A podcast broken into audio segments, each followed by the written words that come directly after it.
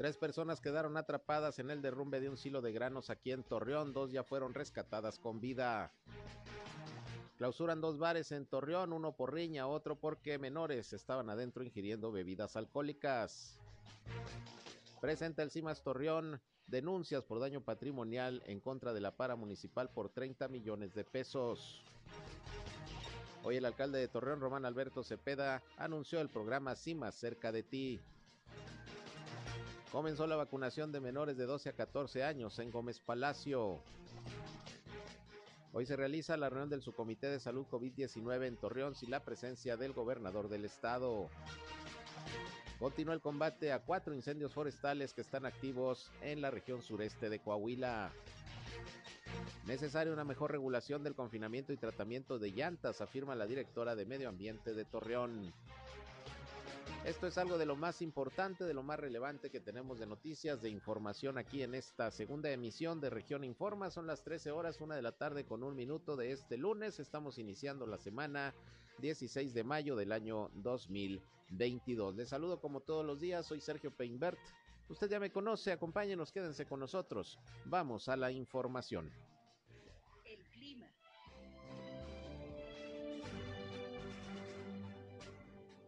Fin de semana tuvimos temperaturas máximas que no llegaron a los 40 grados centígrados, 39.8 y 39.6. Eh, el día sábado y domingo, el día de hoy estamos esperando nuevamente temperaturas entre los 39 y 40 grados centígrados, mucho calor, continúa el calor aquí en la comarca lagunera, aunque no tan extremo, pero bueno, eh, calor al fin, en las mínimas temperaturas de los 22 a los 24 grados centígrados, cielo despejado, medio nublado, sin posibilidades de precipitación en lo que resta del día. Eh, para mañana tampoco estamos esperando ninguna precipitación, un poquito de ligero moderado de 10 a 15 kilómetros por hora, sin torbanera, sin polvo. El clima. Bien, muchas gracias a José Abad Calderón, previsor del tiempo de la Comisión Nacional del Agua, que todos los días desde muy tempranito nos tiene el reporte del servicio meteorológico. Ayer pues no se alcanzaron los 40 grados casi, más de 39 grados, no se llegó a los 40, pero para el día de hoy sí se están esperando. De todas maneras, 39, 40 grados es mucho calor. Aquí en la comarca lagunera sí están las condiciones, hay que cuidarse, hay que protegerse de estas altas temperaturas que tenemos ya, pues prácticamente todo lo que va de la primavera con estos niveles en el termómetro. Bueno, aquí estamos ya listos como siempre para informarles, mucha información en lo que ha sido esta mañana de lunes. Y bueno, como siempre, además de escucharnos, les invito a que entren en contacto con nosotros. Yo soy Sergio Peinbert, usted ya me conoce y ya saben que les atendemos también. Si tienen algún reporte, algún comentario, alguna sugerencia, algo que deseen expresarnos, sucede algo en su comunidad, en su calle, en su colonia, en su ejido, ya saben, entren en contacto con nosotros, aquí les atendemos 871-713-8867, nuestra línea telefónica a su disposición, repito, 871-713-8867, nos pueden llamar o mandar mensajes de WhatsApp. También estamos en redes sociales y medios digitales. Ahí nos encuentran en Facebook, en región 103.5 Laguna, también en Instagram y ya estamos transmitiendo en vivo y en directo nuestro espacio noticioso por Facebook Live. Un saludo a quienes ya nos siguen también a través de esta red social. Estamos en vivo y en directo desde nuestra cabina de radio aquí en Grupo Región. Yo estoy en Sergio Peinber Noticias, en Facebook, en Twitter, en YouTube, en Instagram y en sergiopeinber.com, mi portal web de información que les invito a visitar. Como siempre también, ahí tenemos eh, eh, toda la información y los enlaces para que nos escuchen en nuestras transmisiones de radio. Así que acompáñenos, quédense con nosotros y vámonos, vámonos con la información.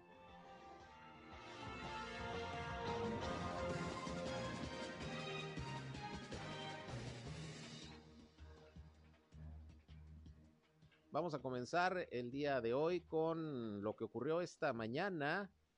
Resulta que en una empresa de producción de granos, de alimento para ganado, pues hubo un derrumbe, un silo precisamente que almacena eh, alimento para ganado, eh, toneladas de granos, pues eh, se vino abajo, se derrumbó, dio de sí y resulta que tres personas quedaron atrapadas, dos de las cuales afortunadamente fueron rescatadas con vida. De acuerdo a lo que informaron las autoridades esta mañana a través del 911, el teléfono de emergencia se informó del derrumbe de este silo de granos de la empresa Simón Bolívar aquí en la ciudad de Torreón. Como les decía, se reportaron tres personas atrapadas, dos de la empresa Ferrogranos y una de la empresa Simón, eh, Simón Bolívar. eh, de las cuales hasta este momento ya fueron localizadas con vida dos y en estos eh, momentos continúa la búsqueda de otra persona que está atrapada. El personal de Ferrogranos mencionó que según su listado de personas que asistieron hoy a trabajar, solamente eh, una había sido rescatada, después se rescató la otra y bueno, pues repito, están las labores de búsqueda en estos momentos de la otra persona que no se sabe por lo pronto si está o no con vida. Las otras dos eh, personas, trabajadores, sí lograron salir afortunadamente. Y hace un ratito, poco antes del mediodía, precisamente el eh, comandante del cuerpo de bomberos, Juan Antonio Martínez, pues dio a conocer cuál fue la situación y cómo se atendió. Vamos a escuchar lo que dijo el comandante de bomberos sobre las labores de rescate que se implementaron esta mañana con este derrumbe en este silo. Y bueno, lamentablemente, insisto, pues una persona, un trabajador todavía se encuentra atrapada bajo pues eh, eh, todo el alimento que ahí se estaba almacenando. Escuchemos lo que dijo eh, el comandante del cuerpo de bomberos. Desafortunadamente quedaron tres personas atrapadas, de las cuales ya rescatamos dos personas con vida, fueron trasladadas a un hospital Desafortunadamente hoy estamos con las labores de búsqueda de otra persona todavía. Sabemos que es un montacarguista, que con la ola del grano que se movió arrastró el montacargas algunos metros y en ese inter la persona por ahí quedó. Obviamente están policontundidas, están impactadas, ellos, ellos alcanzaron a resguardarse dentro de una fosa, por decirlo así. Entonces lo difícil fue el rescate fue mover el grano, más sin embargo en todo momento tuvimos contacto con ellos, este, se les estuvo pasando ahí algo, algo de hidratación hasta que se logró poder este, acceder a ellos y liberarlos. Eh, la verdad es muy aventurado decirles por qué lo provocó. Nosotros no nos, dedicamos a investigarlo, nosotros nos dedicamos a la búsqueda y el rescate de las personas. Eh, aún no se los puedo decir, estamos evaluando toda la situación desde videos, la estructura, la cantidad de grano, entonces es difícil poderles decir, aún no. Los protocolos. No me toca evaluar a mí los protocolos como tal, más sin embargo es parte de los requerimientos que se necesitaban en ese momento para poder mover el grano como lo dije en un principio, para poder sacar a, las primeras personas era necesario mover una cantidad increíble de grano, con palas, precisamente con palas, pero es un silo completo. Así es, son tres personas confirmadas. Este, una son de la otra empresa Simón Bolívar que se encuentra a espaldas, lo divide una, una malla ciclónica. Obviamente la estructura colapsó y la ola del grano pues entró a la otra, a la empresa de este lado. Es lo mismo, se, se dedican a los hilos. no tengo ahorita el dato exactamente, hace como tres horas aproximadamente. Bien, y lo que tenemos de información hasta este momento es que continúa la búsqueda de este otro trabajador que comenta Juan Francisco Martínez, dije Juan Antonio Martínez, no Juan Francisco Martínez, comandante del Cuerpo de Bomberos. Eh, una persona todavía están eh, tratando de localizarla, se encuentra atrapada y bueno, pues esperemos, esperemos que esté también con vida. Las otras dos personas fueron rescatadas sanas y salvas, con algunos golpes, obviamente, algunas escoriaciones pero, pero con vida al fin. Vamos a estar pendientes y eh, una vez que se dé a conocer eh, la información sobre esta tercera persona que quedó ahí atrapada, se lo daremos a conocer por lo pronto. Bueno, pues habrá una revisión, un peritaje para saber qué fue lo que ocurrió en esta empresa. Eh, que bueno, de hecho fueron trabajadores de dos empresas que están ahí juntas, la Simón Bolívar y la Ferrogranos. Es lo que se tiene de información hasta este momento. Vamos a estar vamos a estar pendientes. Por otra parte, fíjese que el Ayuntamiento de Torreón, a través del área de inspección y verificación, pues llevó a cabo la clausura de dos negociaciones. Eh, esta mañana le informé de, una de las clausuras eh, que se debió precisamente a que se encontraron menores de edad inquiriendo bebidas embriagantes en ese, en ese lugar. Estamos hablando del bar Ganesha, que se encuentra ya por la calzada José Vasconcelos. Hubo pues el operativo Cero Tolerancia como cada fin de semana y bueno, llegaron a ese lugar en donde encontraron además de los eh, menores consumiendo bebidas embriagantes, pues había fauna nociva, eh, les faltaba documentación sobre los permisos necesarios para operar, no había extintores, eh, había condiciones de insalubridad y bueno, por eso se clausuró este negocio Restaurant Bar Ganesha, ubicado en la calzada José Vasconcelos, número 1955, ahí en la colonia residencial tecnológico. Eh, pero también fue clausurado otro restaurante bar eh, denominado Don Crudelio, pero ahí fue porque ayer por la noche se registró una riña ahí entre los clientes, se agarraron a golpes, llegaron las autoridades y bueno, pues tuvieron que meter orden y además clausurar el negocio. Según el reporte de las autoridades, fue alrededor de las 22 horas de ayer que se registró esta riña al interior de este bar denominado Don Crudelio, que está ubicado en la colonia Nazas, aquí en Torreón. Dos personas fueron detenidas.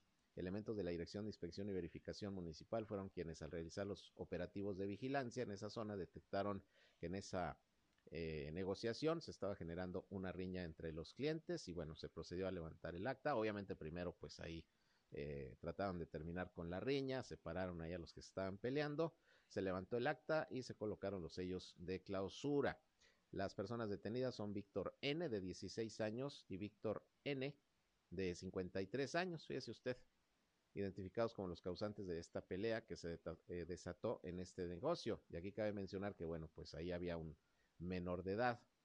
Eh, no se dice si viviendo bebidas alcohólicas, pero bueno, Raúl Rodríguez García, director de inspección y verificación, mencionó que son dos clausuras las que se han realizado en este mes en este tipo de negocios, por el que se estarán reforzando los operativos de vigilancia en diferentes puntos de la ciudad. Así las cosas, pues, con estos restaurantes bar que por uno u otro motivo, pues, recibieron la sanción de la autoridad municipal, uno por riña, otro principalmente por tener a menores ingiriendo bebidas embriagantes en su interior. Bien, por otra parte, Vámonos con los reportes de las autoridades de salud de Coahuila de Durango sobre la situación del COVID-19 en este inicio de semana. Vámonos con el informe de la Secretaría de Salud de Coahuila que reporta el día de hoy cero casos, fíjese usted, cero casos y cero defunciones. Ayer fueron nada más tres casos y cero defunciones también en Coahuila. Hoy no hay registro de ningún caso positivo de COVID-19 ni tampoco fallecimientos, afortunadamente.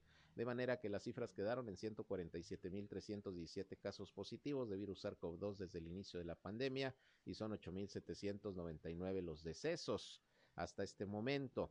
El número de hospitalizados disminuyó, ayer eran seis, hoy solamente se reportan cinco, todos de Torreón, hay tres casos confirmados y dos sospechosos, todos estos pacientes están siendo atendidos aquí en esta ciudad, en el resto del estado no hay hospitalizados por COVID-19. Este es el reporte de Coahuila, que por cierto hoy se desarrolló la reunión del subcomité de salud, como cada lunes. No estuvo presente hoy el gobernador Miguel Ángel Riquelme Solís, que fue a las zonas donde se están registrando en estos momentos algunos incendios, incendios forestales, sobre todo allá en Arteaga, en Saltillo. En un momento les paso la información, por eso no vino el gobernador pero sí hubo reunión del subcomité de salud que encabezó el doctor Roberto Bernal, que es el, el titular de, salud del estado. En el momento le tendré información al respecto. Pero bueno, vámonos con Sergio González Romero, secretario de salud de Durango, quien también, como todos los días esta mañana, dio el reporte diario de la situación del COVID. También, afortunadamente, cero defunciones, eh, pocos casos y la situación, pues todavía hasta el momento controlada en ambas entidades. Hay que cuidarnos de cualquier manera para que no se salga precisamente de control la situación del COVID. Esto dijo el doctor Sergio González Romero. Ya casi llegamos a los 66 mil casos confirmados de COVID y afortunadamente el número de funciones prácticamente no se mueve con 3.439. Hoy reportamos dos nuevos casos del municipio de Durango, un hombre y una mujer. De los municipios afectados se ven tres en color verde y la mayoría de nuestros municipios están en blanco, es decir, no tenemos casos activos. Son el número 51, en donde el municipio de Durango sobresale con 34, Gómez Palacio con 15 y Pueblo Nuevo con 2. Ahí las cifras del COVID en Durango y el gobernador José Rosa Saizpuro esta mañana ahí en esa misma rueda de prensa diaria que da el secretario de Salud, pues dio a conocer que hoy arrancó la vacunación para los menores de 12 a 14 años de edad en Gómez Palacio y en la capital del estado. También eh, arrancó vacunación en otros municipios de la entidad para los rezagados de 18 años en adelante que todavía no se han aplicado la primera, la segunda dosis o el refuerzo. A los mayores de 18 años se les estará aplicando la vacuna de Cancino, mientras que a los de 12 a 14 años ya sabe, pues es la de Pfizer. Vamos a escuchar lo que informó el gobernador esta mañana sobre el tema de la vacunación en Durango. Quiero informarles que como ya lo dijo el doctor Sergio González Romero, eh, se continúa con el, refuerzo de, la vacunación eh, y, y, desde luego en el caso de 12 13 y 14 años de edad y los rezagados. Los rezagados son todas las personas de 18 años en adelante, a ellos se les aplicará la, la vacuna Cancino y desde luego a los uh, jóvenes, a los adolescentes, será la vacuna Pfizer. Hoy, ¿en dónde se estará vacunando? En los municipios de Sandimas, Nazas, Tamazula, El Oro, Rodeo, Guadalupe Victoria, Nombre de Dios, Vicente Guerrero, eh, Gómez Palacio y la capital, como lo anunciamos hace días. En el caso de Gómez Palacio, eh, será en la Expoferia y en el caso de Durango, en la FENADO. En estos dos municipios, en estas dos ciudades, se iniciará eh, hoy a partir de las 11 de la mañana y martes y miércoles será en un horario de 9 a 5 de la tarde. Así es que para que los padres eh, que nos escuchan, que tienen uh, eh, hijos de 14 a 12 años, pues que estén muy atentos y desde luego los uh, jóvenes, los adolescentes de estas edades, para que también acudan al lugar que les corresponde. Bien, pues ahí tiene ustedes lo que dijo el gobernador José Rosa Saizpuru. En el caso de la vacunación aquí en Gómez Palacio, que arrancó el día de hoy, iba a ser a partir de las 11 de la mañana y hasta las 4 de la tarde. Lo que será martes y miércoles, que también eh, habrá vacunación, son tres días. Va a ser más temprano, desde las 9 de la mañana hasta las 4 de la tarde. Esto, repito, para los menores de 12 a 14 años de edad. Y los días 19 y 20 se va a llevar a cabo esta jornada de vacunación para menores, también para eh, los de Lerdo, para los de la ciudad Jardín, mm, pero va a ser ahí en la Facultad de Ciencias de la Salud de la Universidad Juárez del Estado de Durango, que está en Gómez Palacio, pero es para que acudan ahí los menores de 12 a 14 años del municipio de Lerdo para continuar con esta jornada de vacunación. Ahí van a ser dos días, lo que es el día 19 y el día 20, y de este día 16 hasta el 18 eh, será ahí en la expoferia para los menores de esta edad de Gómez Palacio. Les recuerdo, es vacuna de Pfizer y es la primera dosis, fue lo que se anunció ya desde la semana pasada y que hoy confirmó el gobernador eh, José Rosa Saizpuro del estado de Durango. Y hablando de cuestiones de salud, déjeme le informo que la Secretaría de Salud de Coahuila informó que está estudiando un caso sospechoso de hepatitis infantil aguda en un adolescente de 15 años de edad originario del municipio de Saltillo que afortunadamente va con una eh, evolución favorable. Roberto Bernal, el secretario de Salud del Estado, mencionó que la muestra aún no se envía al Instituto de Diagnóstico y Referencia Epidemiológicos, el INDRE, y que la enfermedad no es fácil de corroborar, pues se tienen que eh, descartar todas las posibles causas de hepatitis. Ya ve que en algunas partes del mundo pues está surgiendo preocupación por eh, algunos casos de hepatitis, al parecer con una nueva variante que pudiera ser un tanto riesgosa. Los agentes infecciosos más frecuentes son los virus responsables por las hepatitis A, B y C. Dice el doctor Bernal, no se ha confirmado todavía. Las hepatitis pueden ser por muchas causas, por medicamentos, por virus y por algunas otras enfermedades. Las causas virales más frecuentes son hepatitis A, B y C y son causas que se tienen que descartar en estos casos. Eh, si un niño tiene hepatitis, bueno, pues hay que evaluar a ver qué tipo de hepatitis eh, tiene, precisamente para descartar cualquier situación de mayor riesgo. Por lo pronto esto se está checando, se está evaluando. Repito, es un caso de hepatitis infantil en un adolescente de 15 años de Saltillo. Pues vamos a estar pendientes, le digo porque ahorita ya surgió ahora también esta preocupación de casos de hepatitis en algunas partes del mundo, pero que es un tipo de hepatitis que puede ser muy riesgosa y al parecer es una nueva, una nueva variante. Fíjese, apenas vamos saliendo del COVID, ahora salimos con la hepatitis, así que pues hay que cuidarse, hay que cuidarse, no hay de otra. Bien, vámonos a una pausa y regresamos con más. Son las 13 horas con 19 minutos. Llámenos 871-738867. Al regresar, pues hoy el alcalde Román Alberto Cepeda anunció un programa denominado Sí más cerca de ti.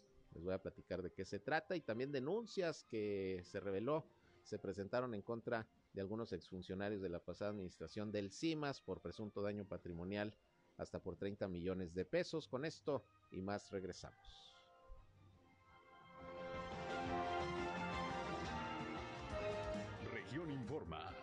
Ya volvemos.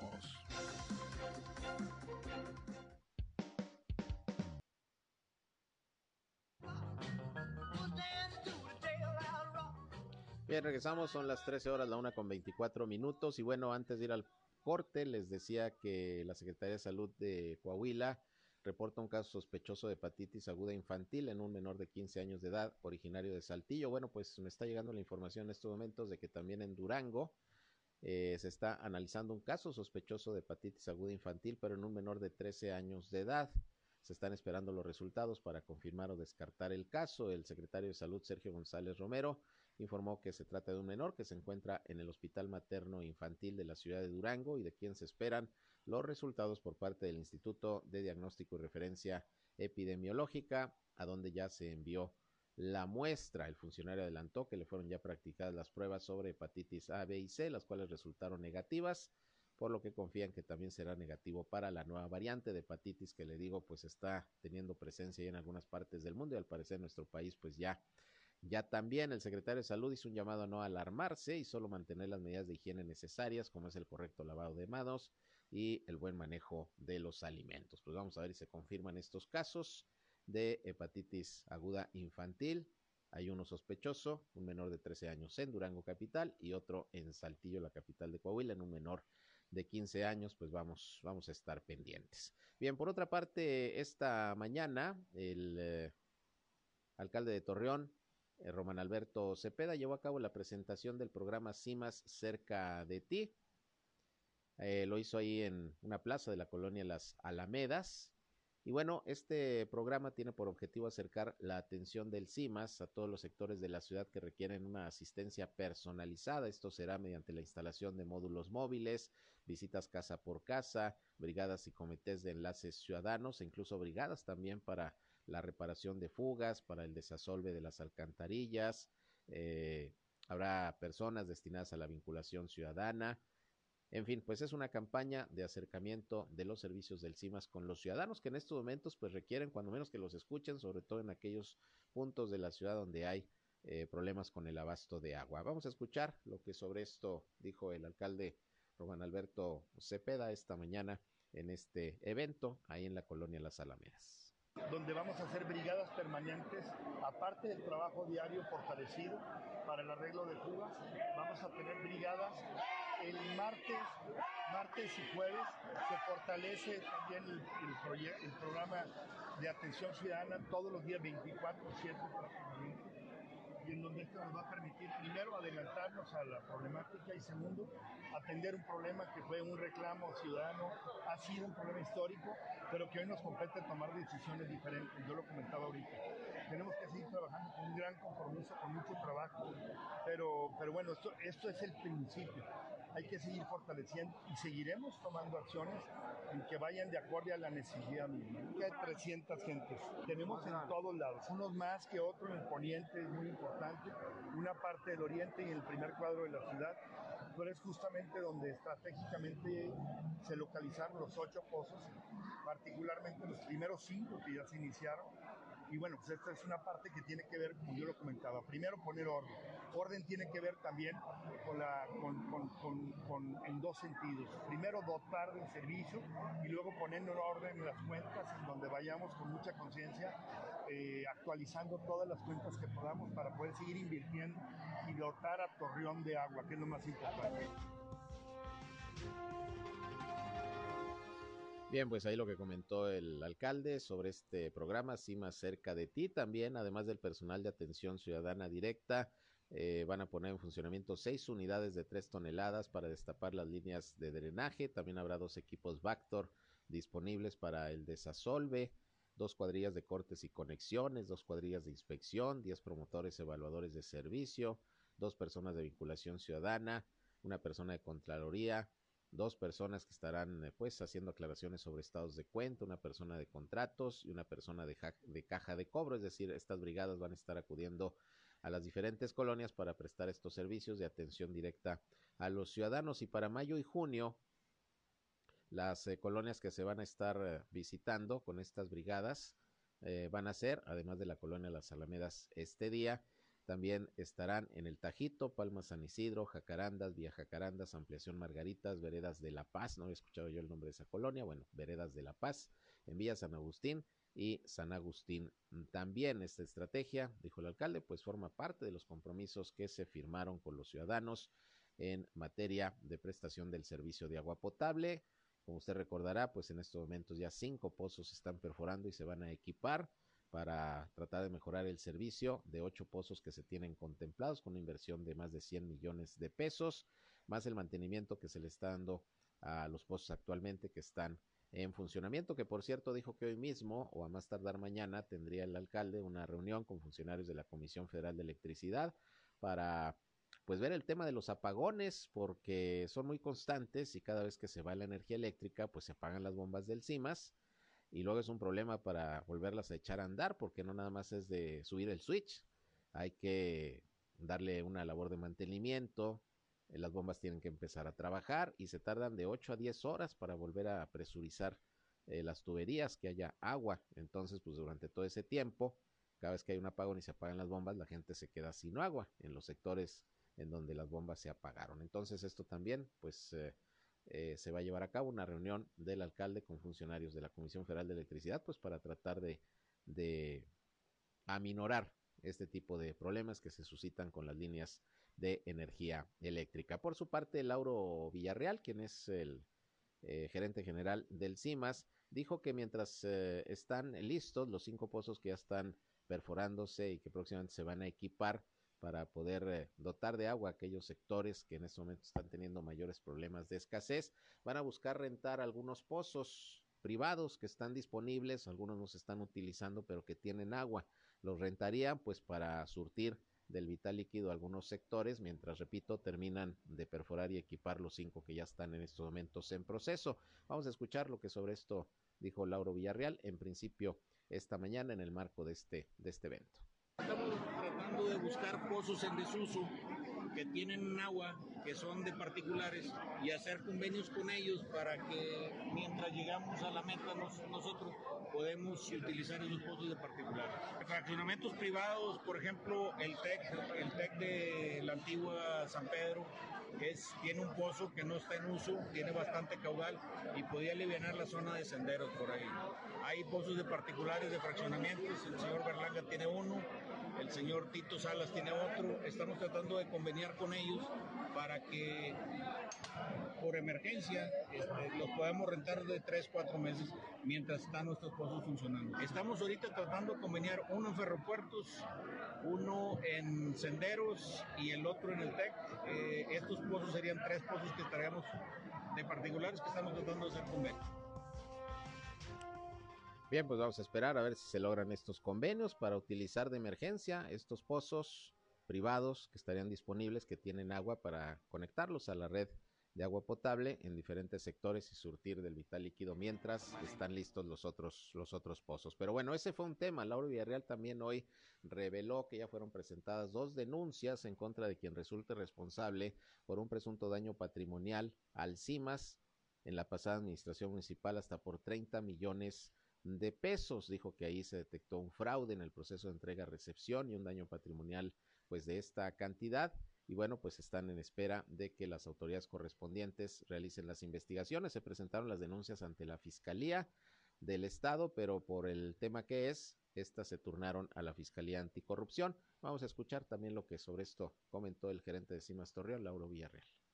Eh, nosotros la presentamos dos denuncias penales por daño patrimonial fraude, definitivamente, donde está comprobado el fraude.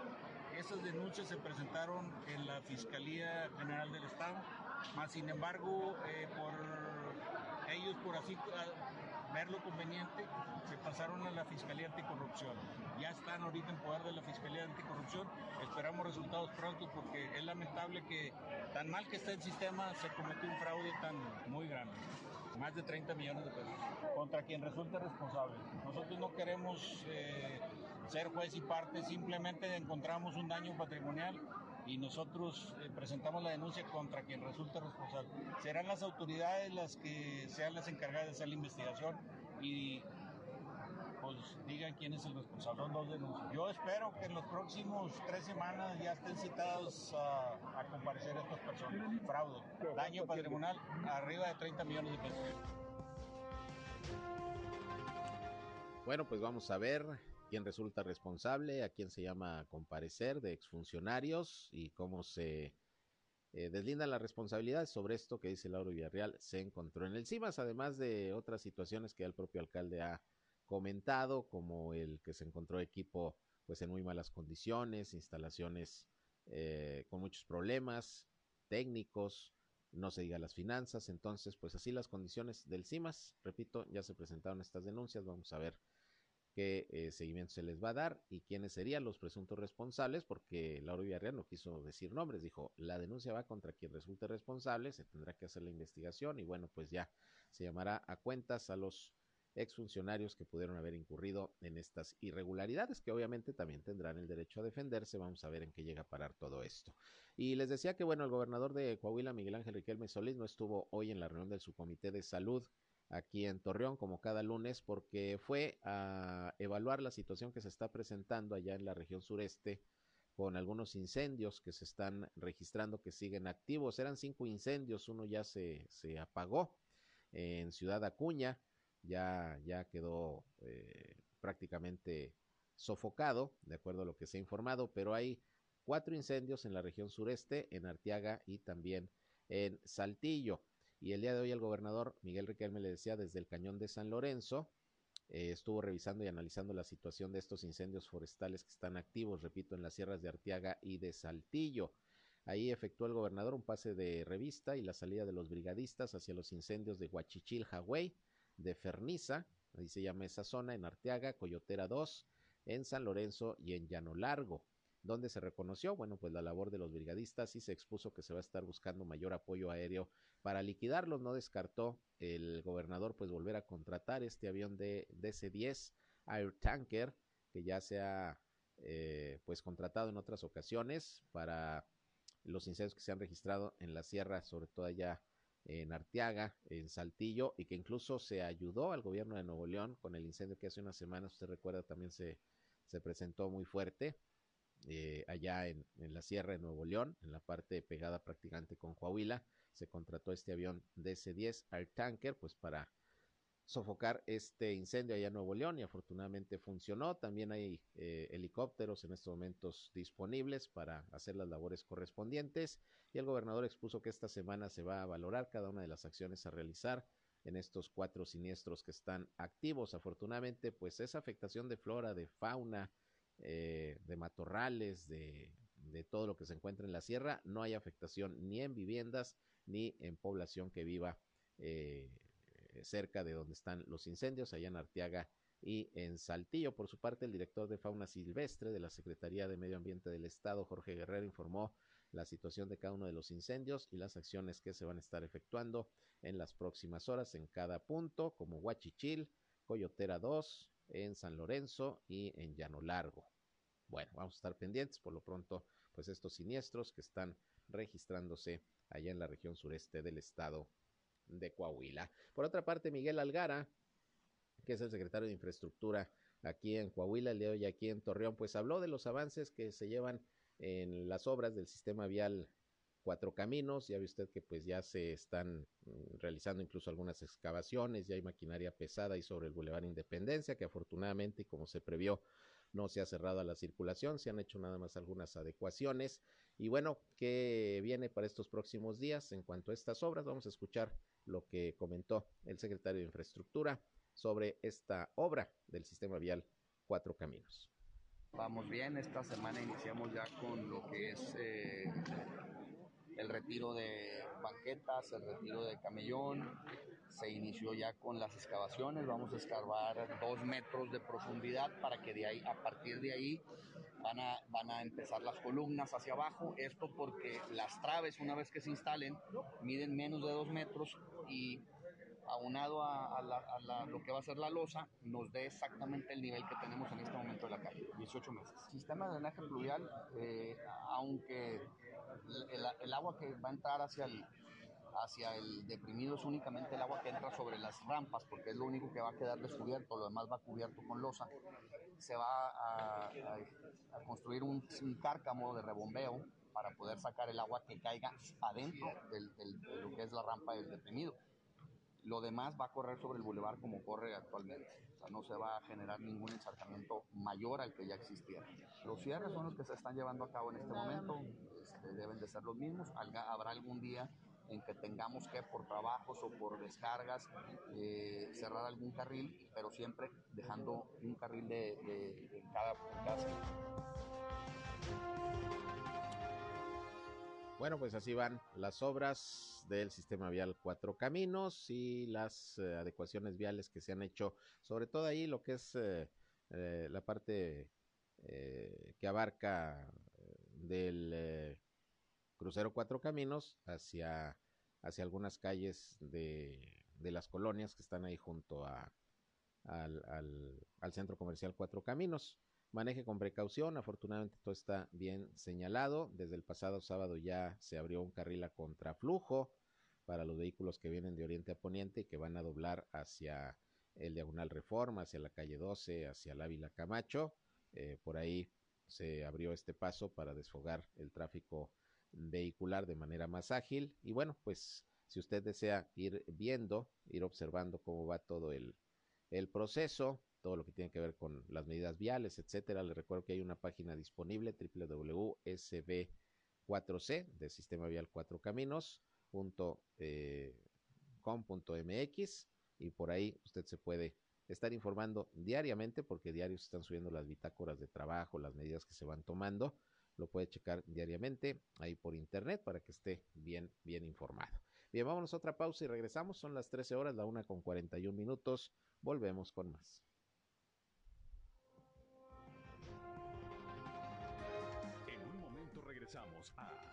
Informa.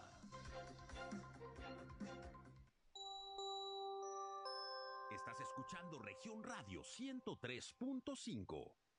Disfruta de toda la información y el mejor contenido de Coahuila y de México en un solo lugar con la app de Grupo Región.